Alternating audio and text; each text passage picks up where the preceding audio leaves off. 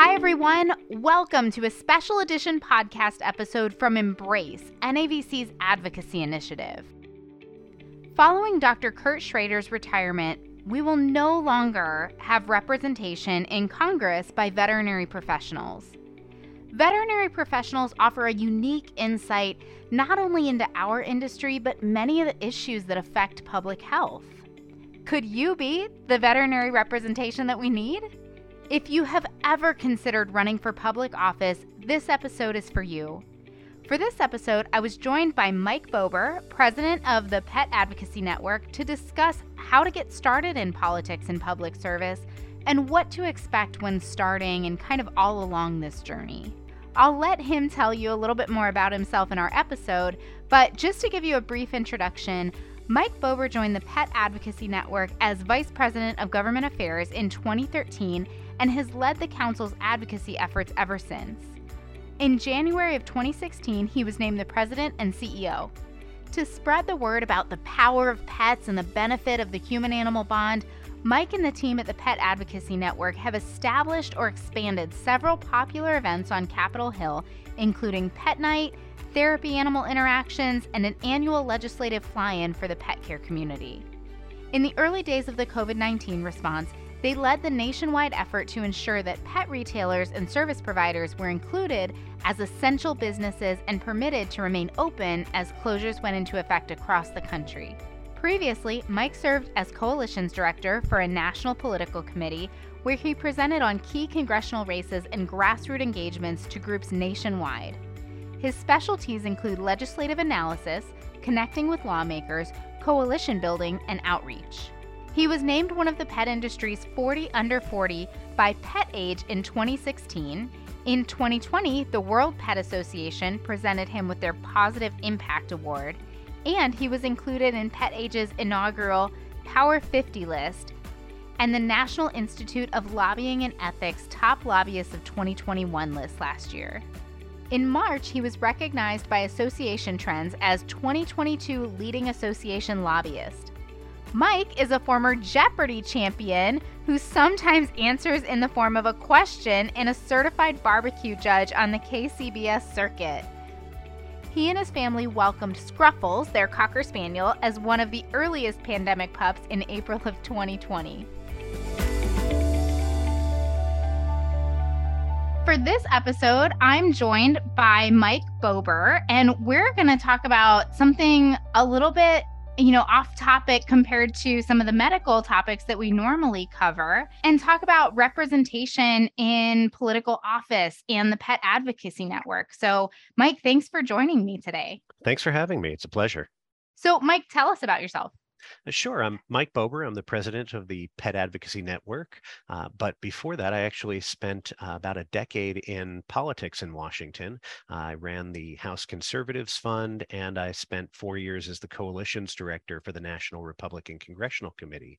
So I've uh, I've had a little bit of experience in the political world, and uh, I've seen my share of candidates, both good and bad. And I know for a fact that folks in the animal health community are are among the best out there, and I'm hoping we can recruit some more. Interesting. So this is a side of, you know, the animal industry, if that's what we want to call it, that I don't think I ever even knew existed. How did this Pet Advocacy Network come to be? The Pet Advocacy Network has actually been around for about 50 years. We were formed in the 70s as the Pet Industry Joint Advisory Council. Uh, and really, it's because uh, decisions get made in Washington and across the country, uh, whether people who are involved in them have a say or not. And so it was a, uh, a real effort to make sure that uh, that as those decisions were being made and as uh, important regulations were being considered, uh, that there was an opportunity for those of us uh, in the community to really kind of connect with the folks that were making those decisions and to kind of help them use the best available information as they were considering their directions. So this was more formed out of a production type of standpoint? Yeah, yeah, it was folks in the uh, the manufacturing community, but also in the uh, the live animal breeding community. Both sides saw the need to to sort of uh, you know, to, to borrow a line from Hamilton, to, to be in the room where it happens. We are the trade association that represents the responsible pet care community, uh, everyone from breeders and distributors of animals to food and product manufacturers, retailers and service providers, and even folks in the veterinary community as well. Uh, our job is to sort of help educate uh, lawmakers and staff to make sure that uh, that when they are considering legislation or regulations that affect animals or those who care for them, uh, they're doing so with the right information to make informed decisions. Uh, so that's what we do on a daily basis is we have meetings we connect with lawmakers and we we really try to represent the expertise and the experience of your members and and our members alike. Yeah yeah i mean we've certainly seen that in veterinary medicine um, as far as rules and regulation and going hold on we actually can't practice if you do that and that's right that's right. having to put the brakes on or you know or support some of this stuff. Yeah yeah we uh we find that a, a lot of the time it, it really is a matter of of weighing in uh, like you said, both for the good and the bad. Uh, and and sometimes it's just a matter of saying, you know, I I see what you're trying to do here, but but let me offer you this little bit of information that may make you aware of an unintended consequence uh, that that if it were to go through the way it is written right now would have a huge impact on people that you never intended to to touch. Being a part of the Pet Advocacy Network and having this unique perspective, you've also seen the impact of veterinarians and veterinary professionals in public office do you feel like that's something important for um, veterinarians such as you know the ones we've had in office recently to continue to serve and and give that representation Oh, it's huge. Yeah, the uh, one of the, the the biggest challenges that we face in in our efforts at advocacy is educating people on something that that they don't really have any grounding in whatsoever. So when you've got somebody like a Dr. Schrader or a Dr. Yoho uh, who's coming to Congress with a, a, grounding in our subject matter, uh, it does so much of our work for us up front and really allows us to focus on the substance of what we're talking about. You know, we don't have to go through that sort of veterinary medicine 101 because they already understand it. Yeah, that makes a lot of sense. And, you know, aside from that, just fundamental understanding of veterinary medicine, what kind of important and unique qualities do veterinary professionals bring to public office? You know, one of the things I really like about working with really medical professionals in general, but but certainly veterinarians, uh, is that they they tend to come from a background that involves uh, working with the public uh, on issues that are maybe a little bit esoteric or a little bit technical, uh, but then finding ways to to connect with them and to to sort of bring them to a place where there's there's mutual understanding.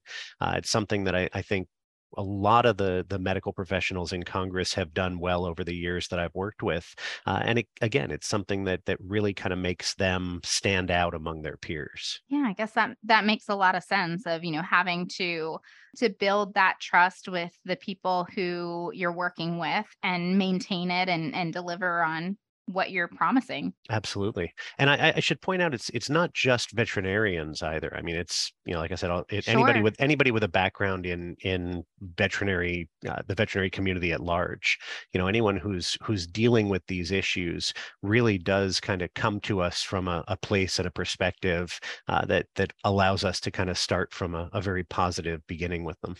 Absolutely. I'm thinking like communication and things like that too. Definitely. Thinking about serving in public office, this seems like kind of this intangible concept of, you know, mm-hmm. yeah, mm-hmm. there are people who do that, but I am not that person. Um, so, you know, but of, you know, of course, veterinarians have gone and done this and been very successful. So, what are some of the common experiences, qualifications, roles, things that people have done that individuals in public office have done when they're campaigning that have made them successful in getting into office, but also successful once they're there.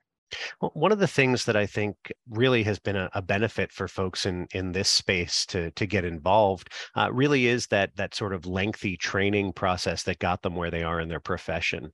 You know, it's the the ability to kind of focus on one step after another and to really kind of go through a process that uh, that allows them to kind of you know really weigh out the, the the steps that need to be taken. You know, one of the things that we've seen is that a lot of the people who make the transition from from whatever their their current profession is into elected office uh, is some sort of involvement at the the community level. And that can be in their their local community their their hometown. Uh, it can also be in their their professional community. You know a lot of folks come up through their their trade association or their professional association. Uh, they get involved on their board of advisors there, uh, or they they get active in their their local school board or their their town council. Uh, sometimes it's as as simple as being a, a coach on a, a, local sports team. You know, these are things that that really do kind of give people that taste for what it is to to serve others, uh, and also to to put the time and the effort into building and and successfully running a campaign. So, are there any particular opportunities, roles that you recommend people who are interested in pursuing public office explore prior to running? Absolutely. You know, and this this applies to to whether you're a veterinarian or a, a veterinary technician, uh, or even if you're just somebody who works in in animal care. Uh, the opportunities that are out there uh, really are the same, and that is, you know, look for for organizations that you can commit your your time and your service to and and don't just get involved on the the surface level you know don't just become a dues paying member uh, but really kind of dig in. Um, you know if if you're somebody who's who's working in a community uh, think about what the opportunities are that are out there to to engage the broader community. Uh, you know, start to attend city council meetings and hearings and things like that. Uh, look for opportunities to to get involved in in local civic events and festivals. Uh, these are the ways that you really start to to build not only a personal brand uh, that's going to serve you well when you're campaigning, uh, but also it helps you to kind of understand the the needs and the wants of those around you and to to figure out how you can best serve. Yeah, and really to help build that foundation within yourself, that confidence that you are the right person for this job and you know, you know where you're going and what your goals are. Oh, that's huge. I mean, you know, it's it's not an easy thing to run for office, and so you really need to go into this committed to it but also confident that that no one can do it better than you because if if you haven't convinced yourself the odds that you're going to be able to convince the electorate are slim to none that sounds really intimidating but it makes sense. It is, and it's it it speaks to just a little bit of that mindset of of you know what you see when you you see people on television who Explain are your elected so officials. Yeah. exactly. No, every single one of them there is is firmly convinced that there's no one who could do their job better than them. Sure. And you need that. You need that. Absolutely. Absolutely. Um, I, I generally stay away from surgery. It's just I, I don't sleep well at night when I do surgery. Dentistry all day long, no surgery and somebody was was commenting on you know let's just say um, a s- surgeon's demeanor and mm-hmm. i said well yeah it makes sense uh, because when you're in there you don't want somebody who's going to say oh i think i should cut this. This looks like about the right area where it should be. You want somebody who looks at it and says no i'm right. This is what we're supposed to do and is very confident in that regard. Yeah i, I don't i don't think i'd want to be involved in surgery by committee. No, exactly, exactly. So it sounds kind of similar to what you're describing here.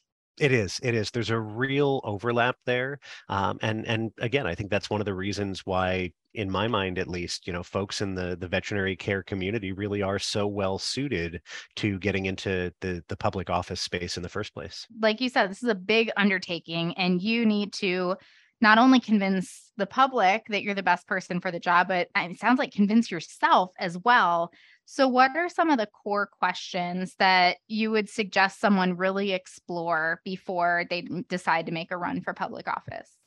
Well, you know, it's you're right. This isn't something you can do on a whim. This is something you really need to kind of commit to and to to sort of go through the process of of uh, understanding yourself and and the circumstances before you jump into them. I mean, I think the first question really is just why, and the second question is why, and the third question is why because you, you need to ask yourself over and over again this this is something that you need to have a rock solid answer for um, you know why do i want to do this? Is it because i want to see a lot of people saying my name? Is it because you know I, I want to get really popular in my community? By the way both of those are really bad reasons to do it but just, just to clarify. Just just just to be clear here that's that's not why you should be doing it.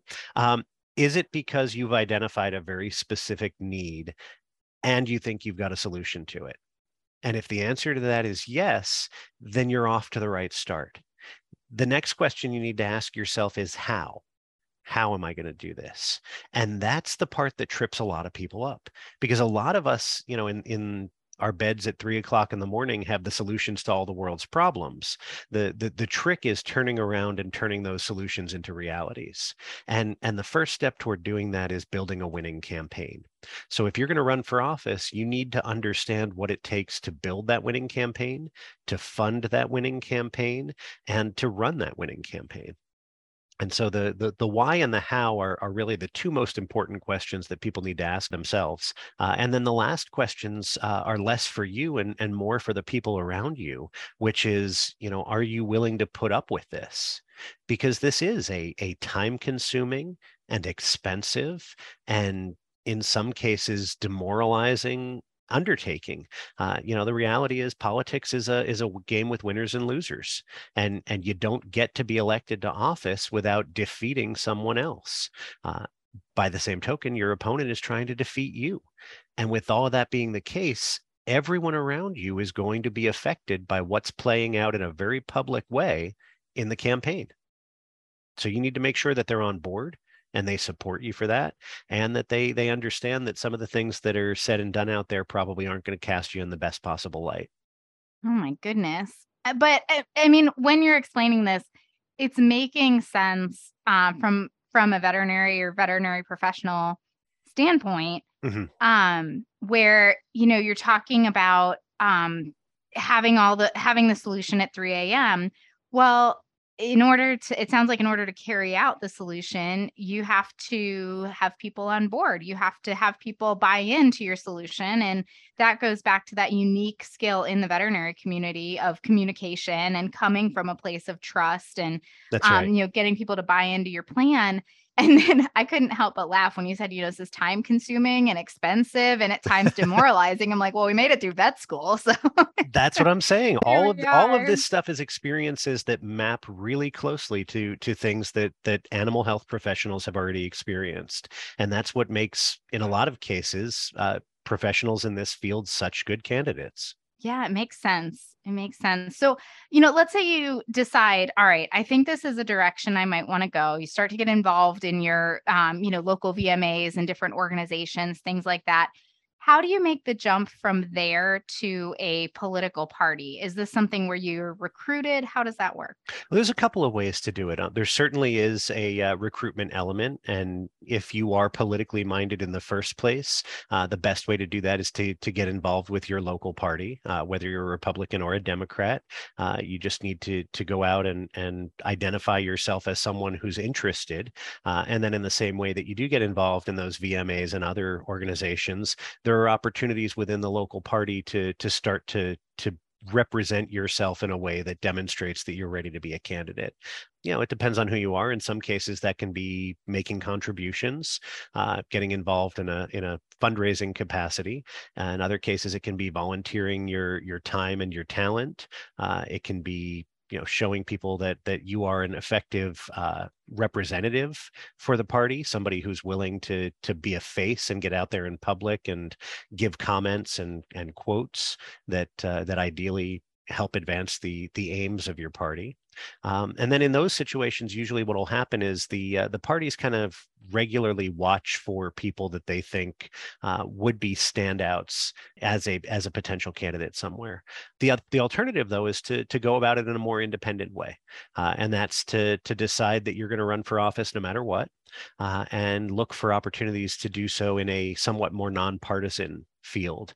Local politics generally is a pretty good way to start uh, on a less partisan footing. And then if you do that and you get involved and you find that uh, that you've got some measure of success there, uh, then it's highly likely that before too long, members from one or both parties are going to come calling and trying to convince you that uh, you've got a future and it's with them. Interesting. So, what types of resources are available to someone who did decide that they want to continue to pursue political office?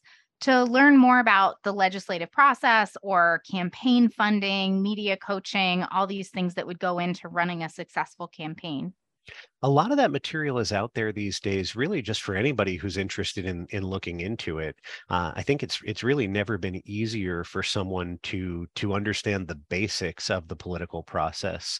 Um, but certainly, I think again getting involved with the party committees is the easiest way to do that and it's probably the most organized way to do that. You know they're gonna they're gonna have candidate schools is one uh, one opportunity that committees usually run. You know sometimes they'll go a little bit more aggressive and they'll call it a boot camp for people who are oh, interested gosh. in running. I know right? And and it really again it just reinforces that idea that you're making this very significant commitment and that uh, that there's a uh, a pretty high bar expected of you. But but again it's you know the, the material is out there uh, for you to sort of consume independently if you really just want to get a grounding in it. You know there's even some movies and, and television shows out there that do a pretty decent job of uh, of explaining uh, what what you can expect in the political process. Some do a really terrible job on the other side but uh, uh, but again it's it's if if you're interested the information is out there and there's no shortage of people who are ready to tell you exactly what you need to do to win whether they're right or not is another question sure sure it's uh, you know and i'm again going back thinking like veterinary training you know in, in the veterinary community and saying um, you, know, you can read about it in a book all day long. All the information is out there and and readily available, but it doesn't measure up to doing it and being involved in the different, you know, in, in our case, in, in veterinary cases, but in this case, in different organizations and with with different people getting your not hands dirty. That's terrible well, yeah, thing to say in this one. But I mean, it's it's it's you're right. It's the difference between theory and practice. You know, it's uh, it's the old Mike Tyson quote: "Everybody has a plan before they get punched in the mouth." Yes, that's a great quote. Yeah. I really like that quote. So I would so this sounds eh, really interesting, still really intimidating. So, and I think part of that is because I would imagine that there's some potential downsides associated. So, what types of downsides could we see in running for public office? Well, I, mean, on the one hand, I think the the obvious one is is this is not something for someone with a fragile ego. If uh, if if you need people to tell you how much they love you, and if you need people to to tell you you're the best over and over again, politics probably isn't the way for you to get that. Um, you know, certainly successful politicians will have no shortage of people around them to to say and do exactly that. But getting there really is a process of just kind of getting yourself kicked in the stomach over and over again uh, by the people who are trying to make it into the same office that you're running for, uh, by people that are out there who have no connection to you other than the fact that they know that you're running and they disagree with your politics. Uh, so certainly there's there's that downside that needs to be taken into account. Uh, there's the cost. You know, to run a successful campaign really does carry a cost, uh, especially these days when the idea of six and seven figure political campaigns is uh, more the rule and less the exception. Uh, you need to go into this prepared to uh, either spend your money or large amounts of other people's money, and the outcome isn't guaranteed. Uh, the other thing is you need to have a thick skin and you need to be prepared for that uh, that possibility that something that that you thought nobody would ever hear about uh, in your background will come to light. Uh, and in fact, that's one of the things that uh, that the the political parties at the the national level really try to prepare people for is the idea that uh, no matter how no matter how insignificant something is in your background or no matter how insignificant you think something is in your background there are people whose job it is to find that information and figure out a way to use it to cast you in a negative light. You know that is an entire subclass of of political operatives out there. So you need to prepare for that. You need to have done your your sort of due diligence of investigating yourself and you need to be prepared to respond to things when not if they come out. Uh, that's probably the thing that I've seen most often trip up a candidate is they they just aren't prepared to talk about something that may not even be an issue if they're talking about it honestly and directly but it's when they decide that they're going to try to to dodge it or they're going to dismiss it as a non-issue that suddenly it just kind of grows and metastasizes and becomes something that they can't possibly get away from. Eh, have i watched enough um you know political dramas and stuff like that? Is that is that called opposition research? That's right. That's exactly all right, right. yes. I learned something it's, from it's a uh, it is a very um uh, it is a very active element of a lot of political campaigns. Goodness, goodness, something that I can't even wrap my head around. But like you said, it's important that if you feel like you're the right person for the job and you can really solve some of these issues to be prepared for so that you can get to that eventual goal. That's right. That's right. Well, Mike, this has been really interesting. I have to say something I have not spent a lot of time thinking about and you know really gets your wheels turning about a whole nother opportunity in veterinary medicine. So thank you for joining me. Are there any final thoughts you want to share? Yeah, I, I just want to wrap it up by saying that you know we've talked about a lot of the the downsides and the things you need to prepare for, uh, but the reality is public service is still such a, an important and a good and a positive thing.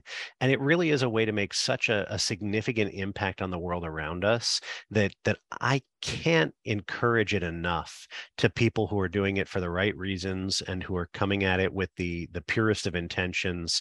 You know, if if you're in an animal health profession and you have that that inkling of an idea that you might want to serve, we need you because again you know we we don't have anyone right now at at it at that level in Washington uh, who comes from an animal health background. You know, Dr. Schrader will be leaving Congress at the end of this session, and at that point, we will not have anyone in an elected capacity in Washington uh, who comes from the animal health community. So, so again, it's you know, yeah, it's tough, and and yes, you need to be ready, and you need to go in with your eyes open. Uh, but I want I want to make it very clear it is worth it and and we need you and we want you there and there are people like me out there that are happy to to help you do what you can to succeed. Just you know be prepared to take those steps. Awesome mike. Well thank you again. It's been great talking to you. You as well. Thanks a lot. Well what do you think? Could you be the next representation that we need in congress? Regardless of what the answer to that question is i want to say a big thank you to mike bober for joining us. Thank you to embrace for being a part of this podcast as a community, we need your voice to be heard so that together we can make a difference. For more episodes like this, click on the Education tab on the Vetfolio website. As always, we'd love to hear your input on this episode, as well as ideas for topics you'd like to hear from us in the future. Feel free to reach out to me at dvm at vetfolio.com. You can also visit my Facebook page at Dr. Cassi DVM, and you can find me on LinkedIn. And remember, if one animal is better off because of you today, it's a great day. Bye.